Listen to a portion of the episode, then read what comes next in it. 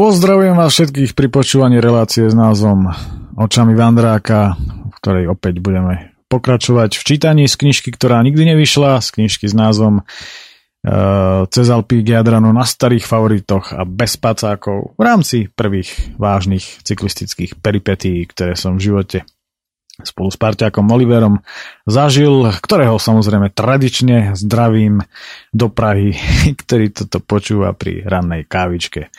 No tak dobrú chuť a na zdravie. No. V minulom dieli sme prestali čítať v momente, keď sme sa ocitli na sútoku dvoch naozaj prekrásnych riek s názvom Fele a Tagliamento, pod mestom Tolmeco. Hľadali sme tam cestu smerom na mesto Udine, stretnúť naozaj atypických policajtov, ktorým bol absolútne fuk, či pôjdeme po diálnici alebo nepôjdeme. Proste Taliani. No a práve na tom moste cez rieku Fele sme sa zastavili a tam som opisoval trošku naozaj e, veľmi zaujímavú rieku Tagliamento, ktorú vidieť aj z vesmíru, čo je veľkou zaujímavosťou, však môžete sa mrknúť na Google Earth a určite ju objavíte. Je to taká dlhá, svetlá jazva, ktorá sa ťahne od Alp až k moru. V blízkosti mesta Udine samozrejme. No, tak tam na tomto moste sme zvažovali, či sa budeme kúpať alebo nie. Nakoniec sme sa rozhodli, že sa okúpeme až pri mori. Kam teda dorazíme s úpalom, alebo prípadne, keď sa nám pošťastí, tak aj bez neho. A práve od tohto momentu budeme pokračovať v čítaní. Uh, že uh, zase sú pred nami veľmi atypické a nepríjemné, ale aj úsmevné uh, zážitky, ktoré vyústili v jeden poriadny humus, ale tak k tomu sa dostaneme až v rámci čítania, ktoré v tejto chvíli. S kľudom odštartujem práve od bodu, keď sme sa ocitli na spomínanom moste cez rieku Fele. Máme teda 27.1995 a my sa z mostu ponad rieku Fele. Pomaly pohýname, pretože jediný aký taký liek na túto páľavu je byť v pohybe a byť osviežovaný prúdiacím, aj keď teraz už poriadne horúcim vzduchom. Do Udine je to ešte kus cesty a odtiaľ nás ešte čaká poriadna štreka k móru. Vyzerá to, že celý deň pôjdeme vyprahnutou krajinou. Všade okolo v úvodzovkách rastie od slnka spálená žltá tráva, divé figy, granátové jablká, majestátne cipriše a samozrejme obrovské množstvo rôznych poväčšine pichľavých kríkov. Na každom kroku mi to tu pripomína moju už od detstva srdcovú záležitosť, bývalú Jugosláviu, kam sa zrejme ešte dlho kvôli jednej debilnej a poonďatej vojne nedostanem. Kraj je tu pomerne husto osídlený, medzi dedinami tu nie sú prakticky žiadne medzery. Domy neustále lemujú cestu, ako aj početné záhrady a vinice plné strapcov hrozna. Za každým, keď to situácia dovoluje, nakukujem do záhrad, v ktorých väčšinou rastú rôzne citrusy, figy, melóny a rôzne subtropické rastlinstvo, ako aj pre nás exotické moruše, podľa tvaru plodov nazývané aj stromovými malinami. Niektoré mohutné stromy tu dosahujú v skutku majestátne rozmery. Škoda, že je to tu všetko oplotené. Osviežujúce moruše by v tomto teple pôsobili ako balzam. Talianská kryžovatka najlepšie miesto na svete na defekt. Aj napriek šialenému teplu si prekvapivo udržiavame rýchle tempo. Celkovo nám to dnes ako si od rána dobre ide, bodaj by aj nie, keď sme až do Tolmeca išli dolu kopcom. Počas krátkeho časového úseku sme prešli solidné množstvo kilometrov. Svoju rolu tu hrá aj fakt, že nám cestu nestrpčuje žiaden protivietor. Preto aj sentimentálna chvíľa v podobe definitívnej rozlúčky s Alpami a horami vôbec prichádza ako si zavčasu. 1710 metrov vysoký vrch Monte Ciampon, vypínajúci sa nad mestom Gemona, po ľavej strane uzatvára pásmo hôr. Nachádzame sa v nadmorskej výške už len 200 metrov a pred nami sú už len nekonečné roviny bez akejkoľvek vyvýšeniny. Je veľmi kalné počasie a viditeľnosť do diaľky žiaľ nie je kto vie aká. Na pravej strane sa pásmo hor končí takisto a pôsobí to veľmi zvláštne. Od mora sa tu rozprestiera úplná rovina a zrazu bác. Z ničoho nič vysoké hory. Samozrejme, že stojíme a venujeme týmto fascinujúcim horám, ktorých sme strávili toľko príjemných dní, posledné pohľady. Dovidenia Alpy. Najbližšie veľké hory, ktoré uvidíme, budú až vysoké Tatry. Kopce nás však ešte určite čakajú, ale možno až o pár dní. Naľavo by sme síce smerom na Slovinsko za normálnych okolností mali vidieť predhorie Jurských Alp, lenže viditeľnosť je naozaj mizerná. Mizerná však rozhodne nie je naša nálada. Strašne sa totiž to tešíme na kúpanie sa v mori, lebo v tomto teple by som zo seba najradšej zvliekol aj kožu. Tá už zo mňa bez tak lezie aj sama od seba, hlavne na pleciach, ktoré ma už aj poriadne pália aj pod tričkom. Ako si sa mi tam tá koža nechce zahojiť a tak si chtiac nechtiac musím tričko nechať na sebe. Bolestivá pamiatka na St. Pelton. To už ale bolo dávno.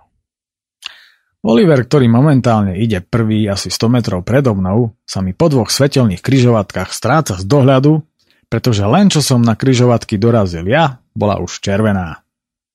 Prechádzajúc cez početné mestečka a dediny len dúfam, že neodbočí niekam, kam nemá. Zrýchlujem radšej tempo, až sa po nejakom čase na konci dlhočiznej roviny v diálke zjavuje malá krikľavá bodka. Oliverová zadná taška. Prichádzajúc do mesta Tavagnácov v diálke vidím, ako zabáča k nejakému mamutiemu nákupnému centru. Vyzerá to, že už sme na predmestí Udine, keďže už je jedna hodina a časovo by to aj celkom sedelo. Opierame si bicykle o smetné koše a v jednom z nich Oliver náhodou zazrel akúsi mapu. Okolo postáva hľúčik ľudí, ktorých pozornosť okamžite púta náš príchod. Ešte väčšiu pozornosť však pútame tým, ako sa tú mapu snažíme vyloviť von. Napokon akcia prebieha úspešne a my už zápäti zízame na značne špinavú mapu. Najpodstatnejšie je však to, že je to automapa Talianska, ktorá nám snad z tejto bezmapovej situácii spadla ako na zavolanie priamo z neba. Vzhľadom na jej stav usudzujem, že niekde musela byť pár rokov na slnku, pretože je neskutočne vyblednutá, ale čítať sa z nej našťastie ešte ako tak dá. Super. Ďalší problém, ktorý sa nám sám od seba vyriešil. Ako tak však na ňu zízame, tak spolutovaním zistujeme, že okrem iného je na nej jedno z najväčších znečistení práve v okolí Udine. To aby sme to zase nemali až také jednoduché. Na tomto mieste sa z nej nedá vyčítať vôbec nič. Chvíľu polemizujeme o tom, kde to vlastne sme, až sa napokon pýtame vyjavených okolostojacich. Dozvedáme sa, že ešte nie sme ani len na predmestí Udine. Do mesta je to odtiaľto ešte asi 10 kilometrov. Aj tak dobre, tam sme za chvíľu. Teraz si však musíme doplniť zásoby a tak vchádzame do tejto fabriky na nakupovanie. Najprv všetko obehávame hore-dolu, aby sme získali prehľad nad cenovou situáciou. Tá nás hneď v úvode veľmi príjemne prekvapuje. Stojac pri cestovinách po opakovanom prepočte kurzu zistujem, že tu balenie najlacnejších špagiet vychádza na 9 korún. Niekoľko balení preto okamžite končí vo vozíku. Aj ceny ostatných potravín sú tu až prekvapivo priaznivé a tak uskutočňujeme nás doposiaľ najväčší nákup na tejto výprave. U mora bude všetko určite veľmi drahé. Motajúca po obchode sa zamýšľame nad tým, koľko sa zarába v Taliansku a koľko u nás a tak sa na chvíľu nasierame na kompletne všetkých tých našich odporných politikov, novodobých veľkopodnikateľov a zlodejov, čo je vlastne všetko dokopy to isté. Tým Talianom sa tu teda žije. Všimol som si, že celé nákupné centrum je doslova plné Slovincov, čo pre nás nie je práve najlepšie znamenie, pretože keďže chodia nakupovať tu, tak v asi 30 km vzdialenom Slovinsku musí byť zákonite drahšie. A nás čaká od mora cesta naprieč celým Slovinskom. Uvedomujúc si tento fakt, nakoniec vo vozíku končí ďaleko väčší nákup než ten, ktorý sme mali pôvodne v pláne. A tým pádom sa ocitáme pred menším problémom, ako napratať do padožiny všetky tie veci, keďže už na prvý pohľad je jasné, že sa tam nemôžu zmestiť ani náhodou a ani násilím. Nakoniec sme žiaľ nutení vyhodiť niekoľko plastových fliaž na vodu a nechať si každý len dve. To je v týchto horúčavách dosť likvidačný čin, keďže vodu používame aj na varenie a umývanie, ale inú možnosť nemáme. Nakoniec sa nám to tam aj tak všetko nedarí pomestiť a tak si na zadnú tašku každý pripevňujeme jednu plnú igelitku s nákupom. Pohyname sa ďalej a cítime, ako nám poriadne oťažili bicykle. Chádzajúc do Udine, zrazu pod sebou ako naschvál na najväčšej kryžovatke cítim známu a nepríjemnú lambadu. Okamžite zoskakujem a v značnom talianskom dopravnom chaose, ktorý týmto defektom ešte znásobujem, sa snažím urýchlene zmiznúť z kryžovatky. Preboha človeče, to musíš dostať defekt práve tu a teraz. Pozri sa na ten chaos. Komentuje moju neblahú situáciu kolega. Tak skús vysvetliť tomu kolesu, že na kryžovatkách defekty dostávať nesmie. Oponujem. Každý na mňa trúbi ako zmyslov zbavený, napriek tomu, že každý zretelne vidí, čo sa mi stalo. Najlepšie asi bude brať to po taliansky a vôbec si to nevšímať. Konečne som za touto šialenou kryžovatkou a tlačím to rovno na prázdne parkovisko pri schátranej benzínovej pumpe rovno k múriku pod strom. Nie príliš nadšený zistujem, že už mám len jednu náhradnú dušu. No paráda. Ešte teda môžem dostať jeden defekt. Starú už pre tento raz pre istotu odkladám, hoci mi bude zaberať veľmi vzácne miesto, ktoré mi po, za- po naobedovaní sa vznikne. Pri fúkaní kolesa mi musí pomáhať Oliver, pretože otvor na čínskej pumpe na ventile ani náhodou nedrží. Naozaj by ma zaujímalo, ako to vlastne v tej Číne funguje.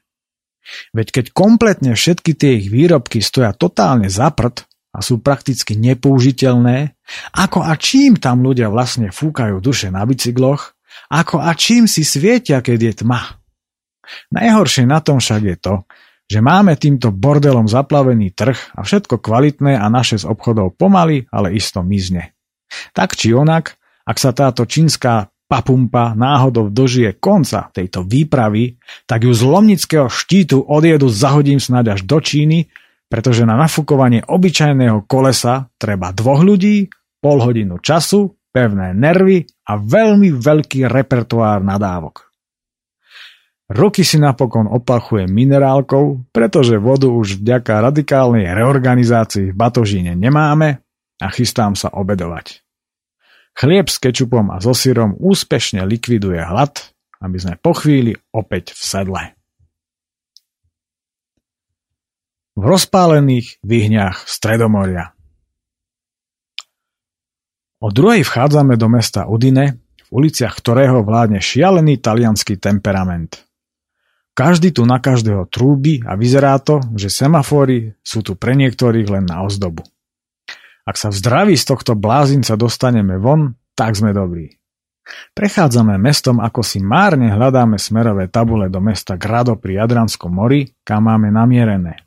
V tomto dopravnom chaose skôr treba dávať pozor na šialených šoférov, než na čokoľvek iné, ale po nejakom čase sa pred nami zjavuje tá správna tabuľa. Do Grada je to odtiaľto 54 km. To vôbec nie je až také zlé. Napriek tomu, že Udine je veľké mesto so zhruba 100 tisíc obyvateľmi, vôbec tu zatiaľ neblúdime, pretože je tu všade celkom dobré značenie. Celkom dobré znamená asi toľko, že na jednej kryžovatke tabula je a na tej druhej si ju treba domyslieť. Značenie nás vedie mimo centra po značne rozbitej ceste, ktorú lemujú žlté od slnka spálené trávniky. Ešte, že je tu všade dostatok tieňa, pretože ulice sú tu rozpálené ako vyhne. Tieň poskytujú hlavne mohutné staré stredomorské košaté borovice, pínie, na ktorých cvrlikajú veľké cvrčky, ktoré sú typické pre celé stredomorie. Značenie po chvíli začína vynechávať, až napokon absentuje úplne. Začína sa nám z toho robiť poriadny hlavolam. Intenzívne sa vypitujeme na cestu, tak hádam ideme správne. Pred sebou vidíme most, ktorý vedie ponad zhlavie širokej železničnej stanice. Cesta sa tu rekonštruuje, ale čuduj sa svete, pred mostom tróni smerová tabuľa na grádo.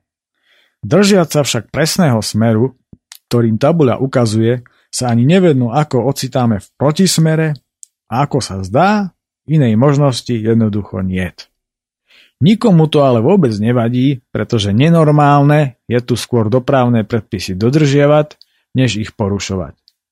Za mostom prechádzame okolo známeho veľkého futbalového štadiónu, kde podľa miestneho teplomeru zistujeme, že je príjemných 36 stupňov v tieni. Smrad všade prítomných mopedov nám spestruje cestu mestom, až sa z neho nakoniec úspešne vymotávame a už konečne správnym smerom putujeme veľmi úrodnou rovinou, nepatrne sa zvažujúcou k moru. Monotónne šliapeme do pedálov idúc po ceste, ktorú neustále lemujú veľké košaté listnaté stromy a my tak máme aspoň nejaký tieň. Sme v závratnej nadmorskej výške 27 metrov nad morom a prichádzame do starobilého mesta Palmanova. Pôdory z tohto pozoruhodného stredovekého mesta je celý dokonale symetrický v tvare 9 uholníka a celé mesto je obohnané mohutnými hradbami. Opevnenie je dokonca trojité. Všetky tieto opatrenia slúžili ako obrana proti útokom Turkov. Keby tu však žilo toľko cigánov, koľko u nás na Spiši, tak pred ich devastačnou činnosťou by im nepomohli ani tie hradby. Celé toto pozoruhodné mesto obklopuje aj vodná priekopa. Do mesta vchádzame mostom a hneď na to pôsobivou mohutnou kamennou bránou a v malebnom centre si dávame oddychovú pauzu. Nie som práve meský typ a skôr ma dokážu očariť hory než akákoľvek architektúra, no ale zároveň nie som až taký blbec, aby som čokoľvek architektonicky hodnotné nechal bez povšimnutia. A Palmanova ma naozaj očarila. Nenájdete tu totižto jedinú modernú budovu. Toto mestečko dýcha svojskou stredovekou atmosférou, ktorá si človeka dokáže okamžite podmaniť. Chvíľu ju sediac na námestí do seba absorbujeme. Do Grada, a teda aj k moru, je to už len 25 kilometrov, takže máme času na dostač.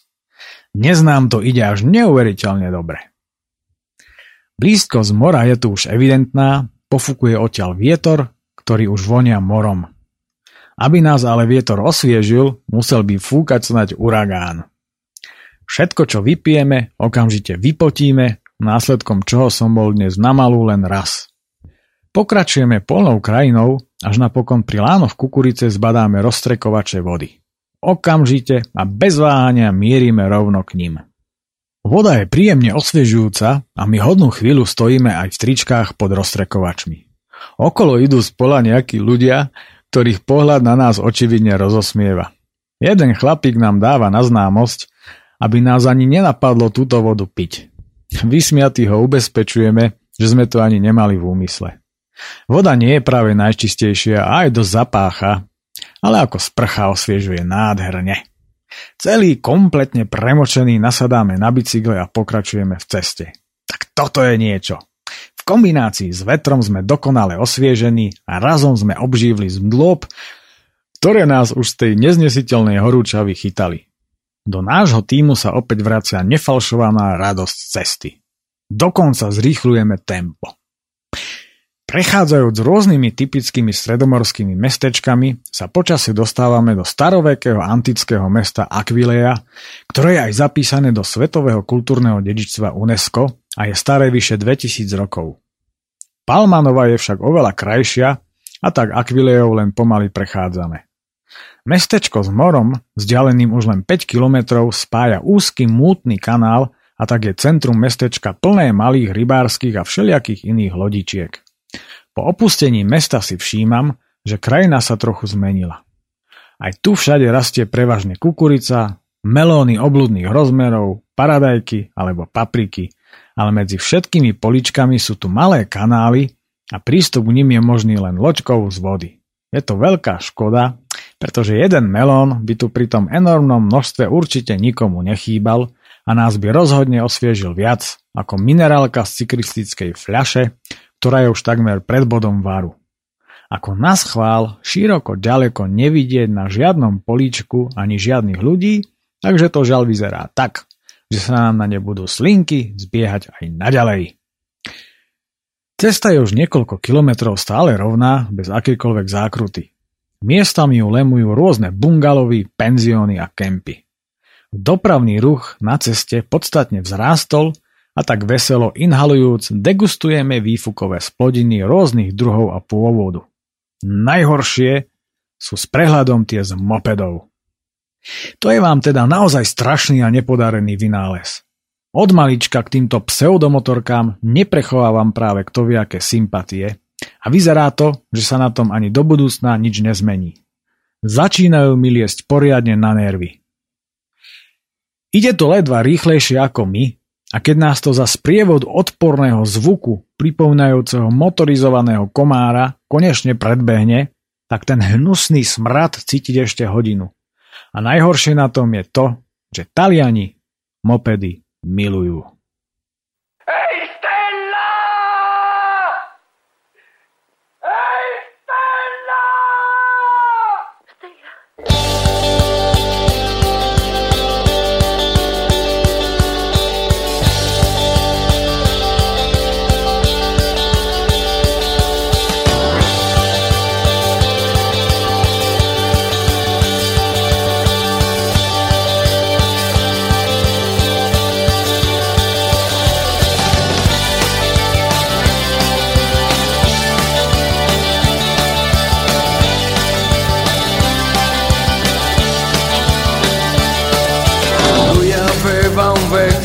Maggiolone cabriolet. Sfatto ma piaceva tanto a lei. Arrivo e col clacson disse sto aspettando te. Lei scese profumata più che mai. Fecero due conti in tasca e videro che non ci si ballava neanche un po' e gli disse questa sera voglio far l'amore, prima però portami a sognare. Un fascio di luce vado al proiettore,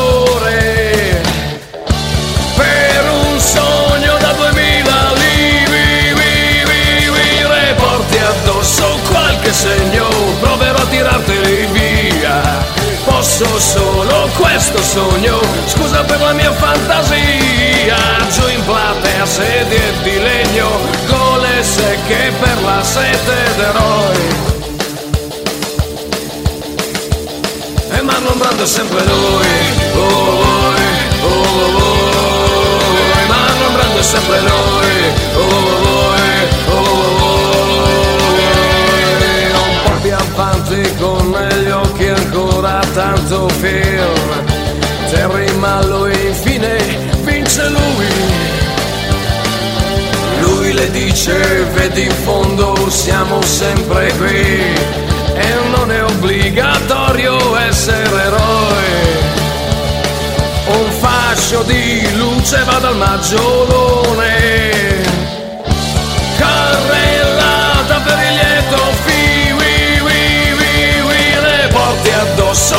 qualche segno, proverò a tirarteli via. Posso solo questo sogno, scusa per la mia fantasia. Giù in platea sedie di legno, gole secche per la sete d'eroi. E ma non manda sempre noi, oh, oh, oh, oh, Marlon Brando sempre noi, oh, oh, oh,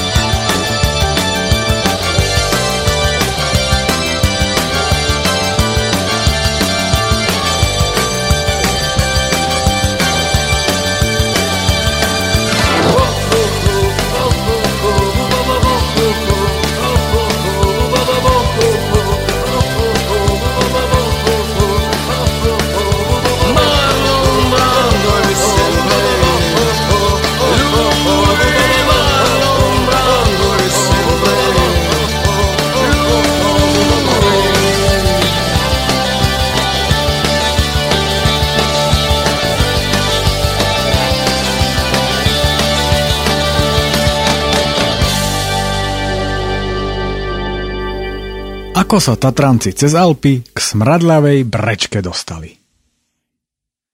Zaujímavosťou tohto kraja je aj to, že ku každému domu, ktoré sú tu jednotlivo roztrusené po krajine, vedie od mora kanál a pri každom dome je aj malý prístav pre dve či tri jachty či rybárske loďky. Po dvoch kilometroch by sme podľa mapy mali konečne vidieť Jadranské more.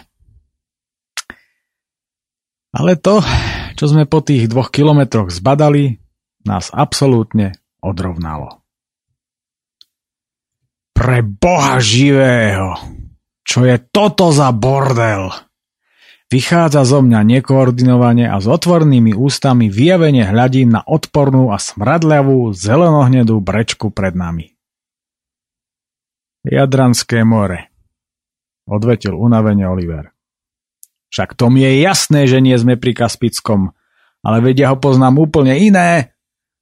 Ja ho síce nepoznám vôbec, ale toto zoznámenie mi úplne stačí. Poďme naspäť do Alp, vyletelo zo mňa okamžite. Kvôli tejto smradlavej barine som sa sem predsa v tejto horúčave netrepal ako idiot celý deň až za Alp. Vravím z polovice vážne a z polovice zo žartu. A sú tu aj komáre, konštatuje Oliver plesnúť sa po nohe. Paráda! Takto sme kľudne mohli ostať niekde pri Dunaji. Hovorím pomaly zaostrujúc na južný obzor a opierajúc sa rukami o korman. Na tejto ceste zasmradenej od tých prekliatých a všade prítomných mopedov však v tejto chvíli nevymyslíme nič. Oliver po chvíli mizne v útrobách reštaurácie stojacej pri ceste a v zápäti vychádza s dvoma chladenými minerálkami. Chce to chladnú hlavu. Keby sme nevypili nič chladené, asi by nás už z toho tepla na dobro porazilo a tak po chvíli mierne osviežený pokračujeme do mesta Grado. Mesto sa vlastne nachádza na akomsi ostrove, vzdialenom asi 6 kilometrov od nás južným smerom. Mesto je celé obklopené morom a cesta do mesta odtiaľto vedie celý čas po násype širokom asi na dĺžku kamionu. Násyp po oboch stranách obklopuje plitké, špinavé a zapáchajúce more, plné rias všelijakých druhov s ostrovčekmi rákosia. V úvodzovkách more je plné vodného vtáctva rôznych druhov a veľkostí, ale hlavne škriekajúcich čajok. Vedľa nás pláva malá plachetnica rovnakou rýchlosťou, z ktorej nám máva celé osadenstvo. Zdravíme teda miestnych námorníkov a námorníčky predovšetkým a pretekáme sa s plachetnicou. Začína nás ovievať príjemný morský vietor, ktorý nás konečne aspoň trocha preberá z tejto celodennou a neznesiteľnou horúčavou spôsobenej letargie. Je pol šiestej a my konečne prichádzame do mesta Grado. Celú jeho severnú stranu smerom k pevnine obklopuje prístav, v ktorom už kotvia väčšie rybárske lode a jachty. Bezprostredne po opustení násypu sa ocitáme vo veľmi peknom a historickom centre mesta. Grado vlastne od nepamäti slúžilo ako námorný prístav mesta Aquileia. Dnes však možno v prístave nájsť už len rybárske lode a jachty. More je tu veľmi plitké a tak sa sem väčšie lode kvôli ponoru nedostanú. Cesty a chodníky sú tu preplnené davmi turistov, pomedzi ktorých kľúčkujeme v snahe nájsť nejakú cestu vedúcu na nejakú pláž, ak tu vôbec nejaká je. Napokon stojíme pri jednom z mnohých obchodíkov so suvenírmi a obzeráme si pohľadnice, aby sme vedeli, ako to tu vlastne vyzerá a celkovo ako vyzerá celé okolie a či sa tu dá vôbec niekde kúpať. Na niekoľkých pohľadniciach sú odfotené aj nejaké pláže a tak sa nám prudko zdvíha nálada. Kupujeme si pohľadnicu na pamiatku a motáme sa centrom ďalej. Obchádzame časť prístavu, zasahujúco hlboko do centra a čumiac na pohľadnicu, suplujúcu mapu, na ktorej je mesto odfotené z táčej perspektívy, nachádzame správnu cestu k plážam. Pohľadnica je vždy lacnejšie riešenie ako mapa. Nehovoriac o tom, že sa ešte dá poslať aj domov. V jednej z uličiek nakoniec aj tak nachádzame smerovú tabuľu na pláž. Po chvíli si už opierame bicykle o betónový múr, za ktorým by mala byť pláž a nedočkavo sa rútime hore kamennými schodmi.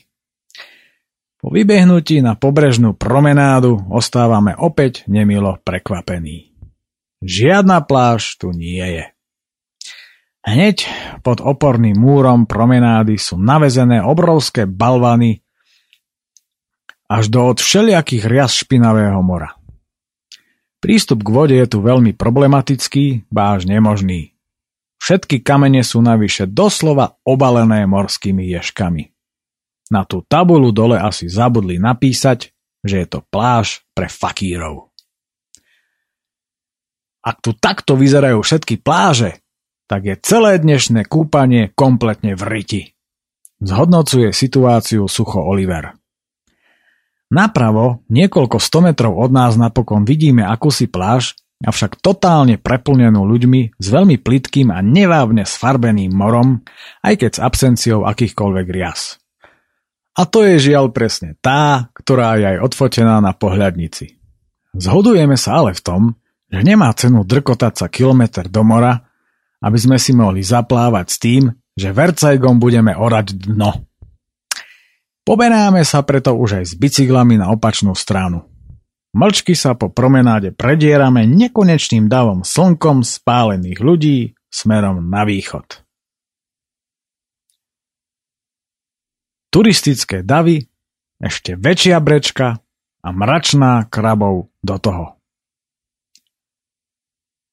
Naše ilúzie o kúpaní sa v čistom, modrom mori, spenenom od vln, razom rozplynuli ako eufória po 89. Po pár stovkách metrov prichádzame k nejakej piesočnatej pláži, na ktorú len sklamane hľadíme. Tak tomu sa hovorí humus.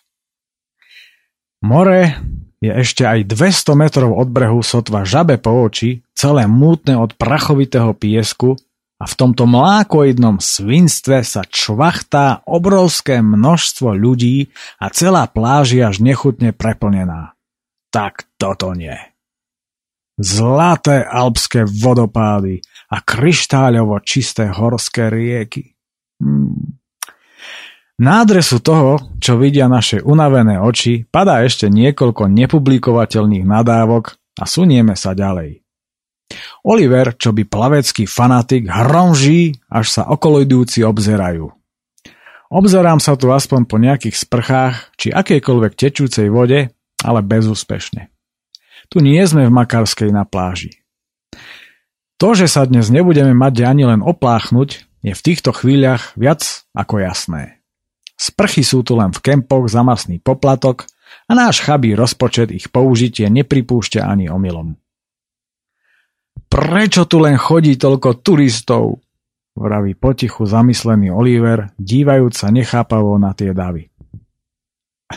Asi tu z toho plitkého mora urobili turistickú atrakciu a turisti z celej Európy sa sem na to chodia pozerať, v čom všetkom sa vlastne dá kúpať, aby o tom mohli rozprávať ešte aj svojim vnúčatám. Bľavocem s uvarenou hlavou. Poďme ďalej, možno sa napokon stane zázrak a nakoniec natrafíme na nejaké vhodné miesto na kúpanie.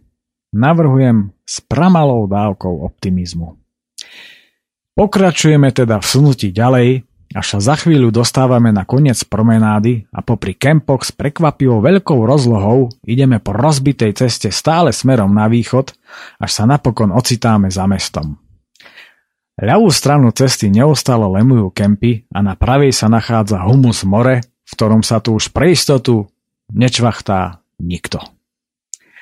More je tu čierne odrias a morských rastlín a po pláži sa tu už namiesto turistov špacírujú obrovské mračná krabov a všelijakej inej morskej hávede.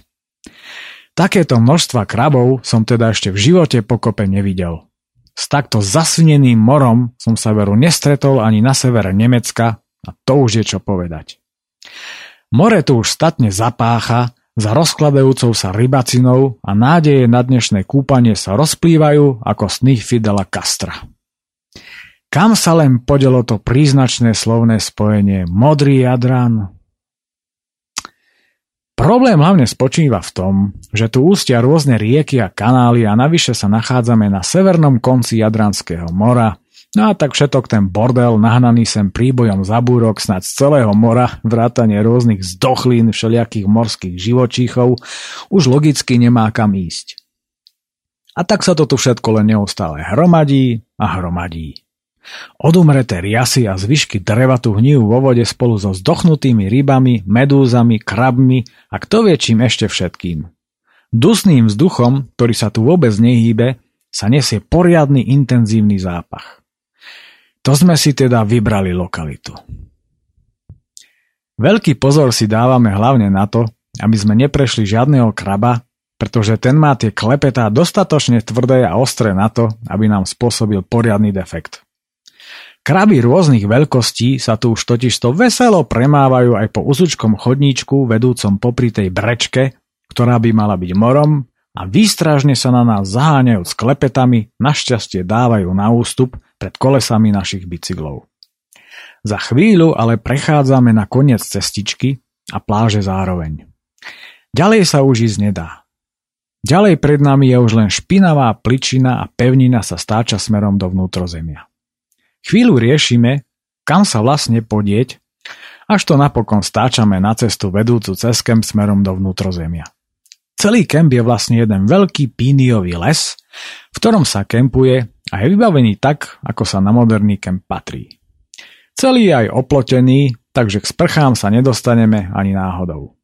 Pravdu povediac, už dlhšiu dobu na túto myšlienku aj serieme. Skôr začíname rozmýšľať nad tým, kde sa zložíme na noc. V jedinom píniovom lese, ktorý tu na okolí je, sú kempy. A tak aj túto myšlienku na kľudnú noc vo voňavom ihličnatom píniovom lese sme nútení poslať do čerta. Nocovanie na pláži, z ktorej by aj Jožin z Bažin utekal. Za kempom sa ocitáme na poriadne prašnej ceste s takým jemným bielým prachom, že sa modlím, aby okolo nás žiadne auto neprešlo. Pri tom modlení sa som však zabudol na nákladné autá a práve jedno z tých menších v úvodzovkách okolo nás prechádza a my sme v zápäti bieli ako po výbuchu vápenky. Nakoniec sa dostávame na okusy vedľajšiu asfaltku smerujúcu do vnútrozemia a ocitáme sa mimo akejkoľvek civilizácie. Okolo cesty sú samé močiare a rákosie a my ani po prejdení 4 kilometrov vôbec netušíme, kde to vlastne sme. Prichádzajúc pred akúsi dedinu si všímame, že doprava smerom k moru vedie cyklocesta. Rozhodujeme sa teda ísť po nej a nechať sa prekvapiť, kam nás dovedie. Mapa zo smetiaka Stavagnáca je nám aj tento raz na prd, pretože je práve v týchto miestach úplne vyblednutá. Pred cyklocestou je závora a ešte niečo, čo som ešte v živote nevidel. Sú to vlastne akési dve veľké, tak povediať delové gule s otvorom na vrchu, z ktorého šľahajú sito-oranžové plamene. Zjavne toto čudo zabraňuje vjazdu aut na cyklocestu, ale prečo to tu v tomto strašnom suchu vlastne horí? Oliver sa o to začal intenzívne zaujímať a špekulovať, či sa to dá zhasnúť alebo najlepšie priviesť k výbuchu. ani jedno, ani druhé sa mu však nepodarilo, nech s tým robil čokoľvek. No, našťastie. Pokračujeme radšej smerom k moru, vzdialenému 4 kilometre. Po okolitej krajine sú roztrúsené farmy s kúskami polí. Pri každej je aj maličký prístav pre rybárske loďky. Z jednej takejto farmy za nami vybieha nepríčetne rozúrený malý pes. Vôbec nás to neprekvapuje, keďže speciálne malé psy neznášajú cyklistov a vlastne čokoľvek, čo je väčšie ako oni. Po chvíli nám už značne komplikuje jazdu, pretože nám skáče pod kolesa, agresívne dobiedza do nôh a celkovo sa správa ako zmyslov zbavený. Aplikujeme naň teda náš osvedčený recept. Mohutný, dvojhlasý, hlboký growlingový rev ale ako na schvál, prvý raz v živote táto brutálna zvuková terapia vôbec nezaberá. Pes je zrejme hluchý alebo strašne sprostý. Pri pohľade naň sa ale okamžite zhodujeme, že práve tá druhá možnosť je správna. Presne taký istý tupý pohľad možno vidieť len na všetkých tých priblblých okabátikovaných sídliskových čokloch, ktoré v takých vo svete nevýdaných enormných množstvách Všetkým spriehmňujú život len na našich sídliskách v rámci akejsi čudnej a nepochopiteľnej módy. Takýto nasprostastý pohľad veru človek v očiach zlatého retrievera, dogy, vlčiaka či slovenského čuvača jednoducho neuvidí. Ale aj toto je však živá bytosť, avšak na náš vkus až veľmi živá a tak sa ju rozhodujeme trochu umrtviť. Nasadzujeme pekelné pretekárske tempo. Pes nás za stáleho, čoraz zachrypnutejšieho brechotu nasleduje asi 3 kilometre až začína zaostávať a prestáva brechať. Prichádzame k moru, pred ktorým je veľká piesková duna, akási hrádza vysoká asi 4 metre. Stojíme a rozhodujeme sa kam ďalej, keď k nám zrazu pomaly prifučí náš starý známy. Dýchá ako párny rušeň a už ani zďaleka nie je taký živý. Chcel zabrechať, ale namiesto toho ledva stojac na nohách vydáva len akýsi chrčivý zvuk. Zosadáme z bicykla, aby sme sa rozliadli po okolí, čo nášho hrdinu okamžite odplašilo a s vypetím posledných síl sa pomaly tacká naspäť. Popri hrádzi vedie prašná kamenistá cesta, po ktorej ide partia juhoslovanov. Pýtam sa ich, kde to vlastne sme a kadiaľ sa dá po tejto ceste vlastne dostať a zistujem, že srbochorvátsky som po 5 rokoch ešte našťastie nezabudol. Vraj sa dá ďalej východným smerom kempovať na divoko. Plný očakávania vychádzame na Dunu a nám sa opäť naskytá ten istý známy pohľad na tú brečku bez akejkoľvek zmeny. More tu je úplne kľudné, bez akýchkoľvek vln a vyzerá, ako keby to bol olej. Vlny sa totižto trieštia asi 3 km od nás o plitčinu. Pláž je tu posiatá množstvo mušlí, mŕtvych krabov, ale aj húfmi živých a pomedzi to všetko poskakujú veľké krdle sústavne škriekajúcich čajok, ktoré tu naozaj majú na čom hodovať. Po dvoch kilometroch prichádzame do akéhosi lesíka, v ktorom nadivoko kempuje pár ľudí. Brodíme sa hlbokým pieskom na pláž, ktorá tu nie je až tak strašne znečistená, ale stále pripomína veľké morské smetisko. Sme maximálne unavení, stmieva sa a niekde to už zapichnúť musíme. V nohách dnes máme úctihodnú štreku a nohami už ledva prepletáme. Rozkladáme sa na rozhraní pláže a lesíka. Okamžite však prichádza veľmi nepríjemné prekvapenie v podobe mračien komárov. Týchto okolitých močiaroch sa ich tu musia liahnuť miliardy. Jediná možnosť, ako sa ich aspoň na chvíľu zbaviť, je ponoriť sa do tej žaburiny. Je to zároveň aj jediná možnosť, ako zo seba dostať vrstvu prachu, ktorou sme pokrytí. Prácne preto nachádzam aspoň aké také vhodné miesto na, tak povediac, plávanie, alebo skôr odieranie vercajgu o zem. Po chvíli to však rezignovane vzdávam, pretože sa bruchom dotýkam dna plného krábov. Znechutený a ovešaný riasami ako Jožin z bažin, frflúc leziem na pláž, kde pripravujem večeru. Jesť nám ale ako si nechutí a tak večeriame len symbolicky. Žalúdky máme akési stiahnuté a akoby na vlnách. Skôr by sme sa niečoho napili, než najedli. Ale už nemáme ani jedinú kvapku vody. A tak už za úplnej tmy sedíme a pozorujeme more poriadnej diálke pred nami na druhej strane Veľkého zálivu blikajú svetelka majákov a mesta Terst. Viacej napravo je zase vidieť výbežok slovinského pobrežia, na konci ktorého takisto bliká maják. V poriadnej diálke je na mori vidieť aj veľké zaoceánske lode smerujúce do prístavov v Benátkach, Koperu alebo Terstu. Krik a bitky čajok vôbec neutíchajú a ja sa zamýšľam nad tým, či toto uškriekané stvorenie vôbec niekedy aj spí. Pred nami v Žaburine kotví množstvo malých lodičiek a až teraz je podľa ohňov či iných svetielok vlastne vidieť, koľko ľudí tu v okolí táborí. Na nejaký čas nadvezujeme družbu s poľskou dievčenskou partiou kempujúcou za nami. Neskôr sa v noci chvíľu prechádzame po okolí a už poriadne neskoro v noci sa poberáme spať. Karimatky si dávame na piesok a kvôli tým prekliatým komárom sa prikrývam všetkým možným a nakoniec ešte aj stanom. tejto dusnej horúčave je to veľmi zlé, ale jediné možné riešenie.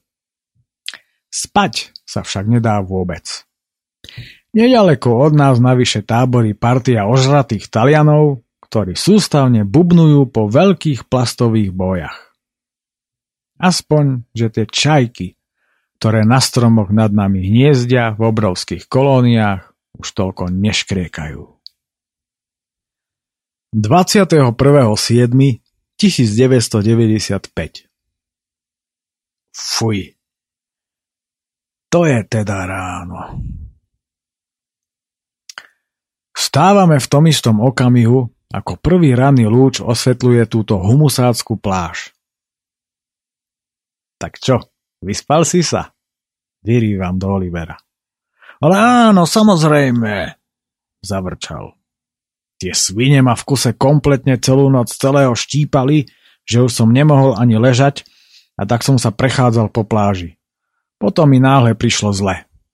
Včera som asi musel dostať úpal, tak som si to ešte celé spestril aj opakovaným zvracaním. No proste úžasná noc. Áno, priam geniálna. Zajímavé, že mám presne ten istý nočný zážitok až na to zvracanie. Zvracať budem asi až teraz, keď sa tak okolo seba rozhliadam. Bľabocem nervózny a nevyspatý. Naozaj by ma zaujímalo, ktorá úchylná cestovka sem vozí tie davy turistov, veď takú plitku močovkoidnú pláž plnú kdejakých morských zdochlín, komárov a krabov snad ani nemôžu vyhľadávať normálni ľudia, ale skôr morskí nekrofilní zoofily. Veď z tohto tu by bol rozhodený aj Jean-Michel Cousteau. A ten už teda videl morí ale toto asi ešte nie. Možno sem vozia tých, ktorí majú radi maďarský Balaton, ale chcú byť zároveň aj pri mori. V živote by som nebol povedal, že sa budem u mora predierať mračnami komárov. Nadáva Oliver. Fuj, to prekliaté teplo a ten smrad ma už začína poriadne srať.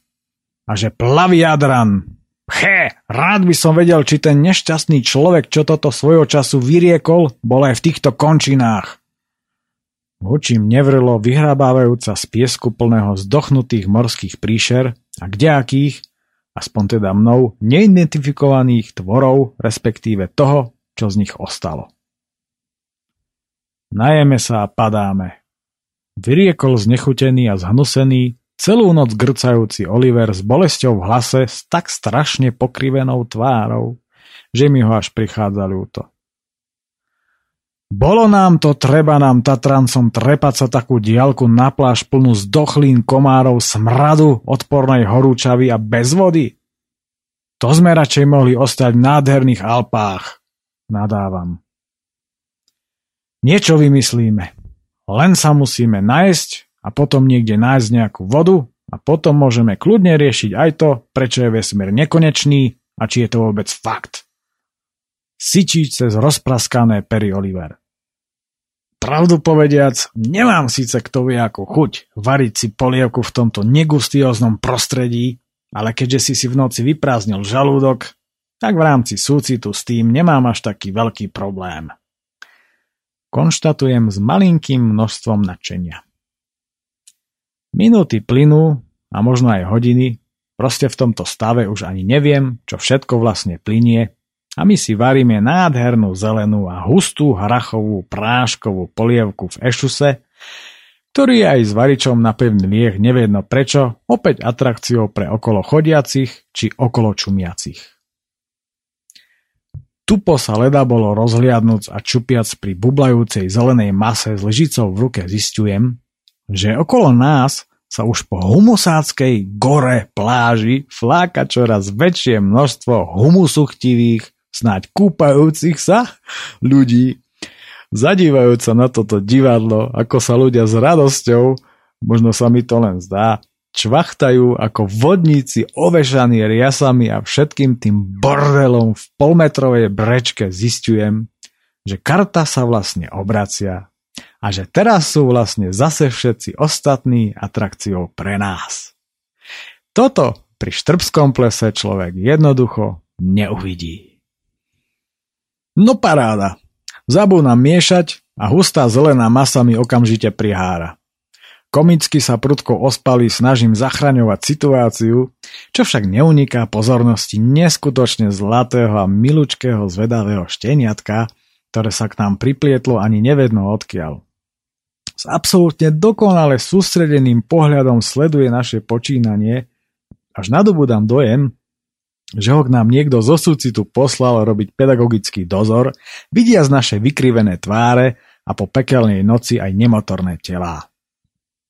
Šteniatko na nás nechápavo hľadí, ako hltavo konzumujeme pre neho zrejme výzorovo odpornú zelenú a hustú masu a s divným pohľadom sústavne odmieta naše niekoľkonásobné núkania a za každým sfučaním zaspetkuje.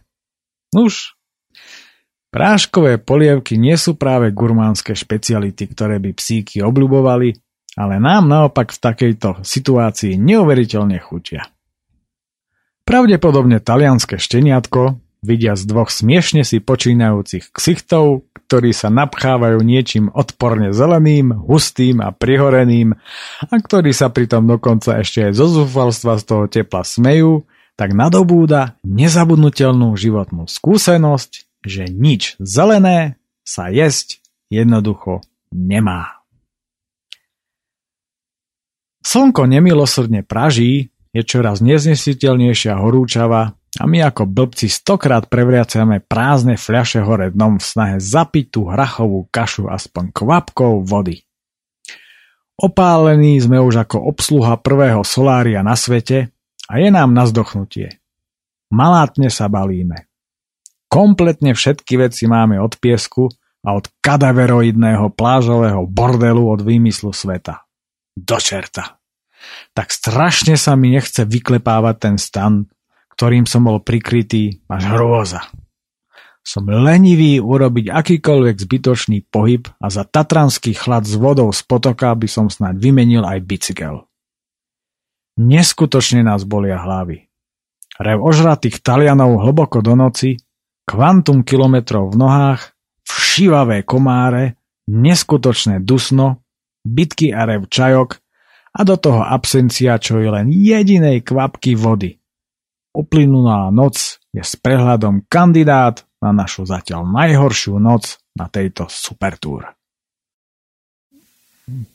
Tak uh, prednešok sa končí uh, čítanie z knižky, ktorá nikdy nevyšla zatiaľ s názvom Cez Alpy Jadranu na starých favoritoch a bez pacákov. Pokračovať budeme opäť o týždeň v rovnakom čase, no opäť sa samozrejme dočkáte rôznych absurdít, ktoré sme my dvaja schopní pritiahnuť. A ja si myslím, že osud to prozreteľne zariadil tak, že Oliver žije a pracuje v Prahe a ja fungujem tuto. No a lebo e, neviem si predstaviť, keby sme my sústavne niečo spolu riešili dobrodružné, aj keď si to viem predstaviť a bol by to isto odpal, čo by z toho vyplynulo. Ale hada môžem prezradiť, že Oliverov veľký sen je ocestovať do Vietnamu, prísť tam a proste len tak niekam ísť. Takže ešte bude zaujímavé. No. Tak držím palce rozhodne. Kto vie, kde vlastne naše všelijaké cesty sa zase spoja a keď sa spoja, tak sa určite dožijeme zase obrovských rachotov. No, ale tak to má byť a o tom to celé je. No, tak teda na záver Oliverom Priana Gamarej s Michailom Kiskem. Od mikrofónu sa zamilúči Peter Miller, ktorý vám ešte spomenie kontakt na túto reláciu. Oci prírody zavináč gmail.com Majte sa pekne a dosť bicyklovania.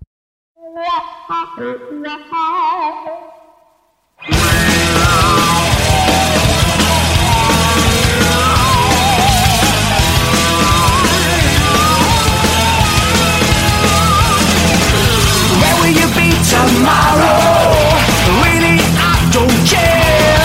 I have seen the future rising everywhere.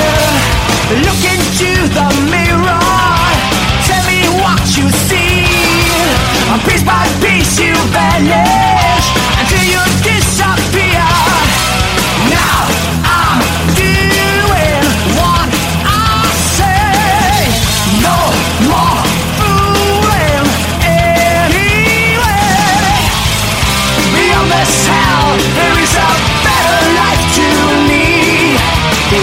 Done, emotionless is not the way for me.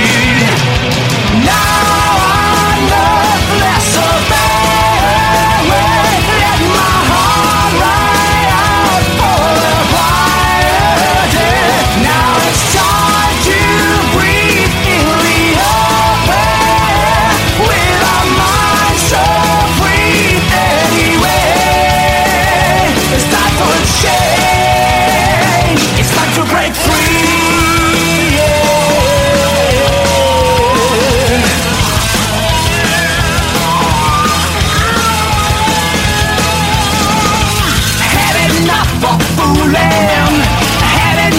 of lies, hypocrisy intriguing, right before my eyes. Had enough of hound dogs, barking all the time. I agree with others, you ain't a friend of mine. Apart from this, there is a better life I know. You're all I'm done, emotionless. It's time for me to go. Now I know.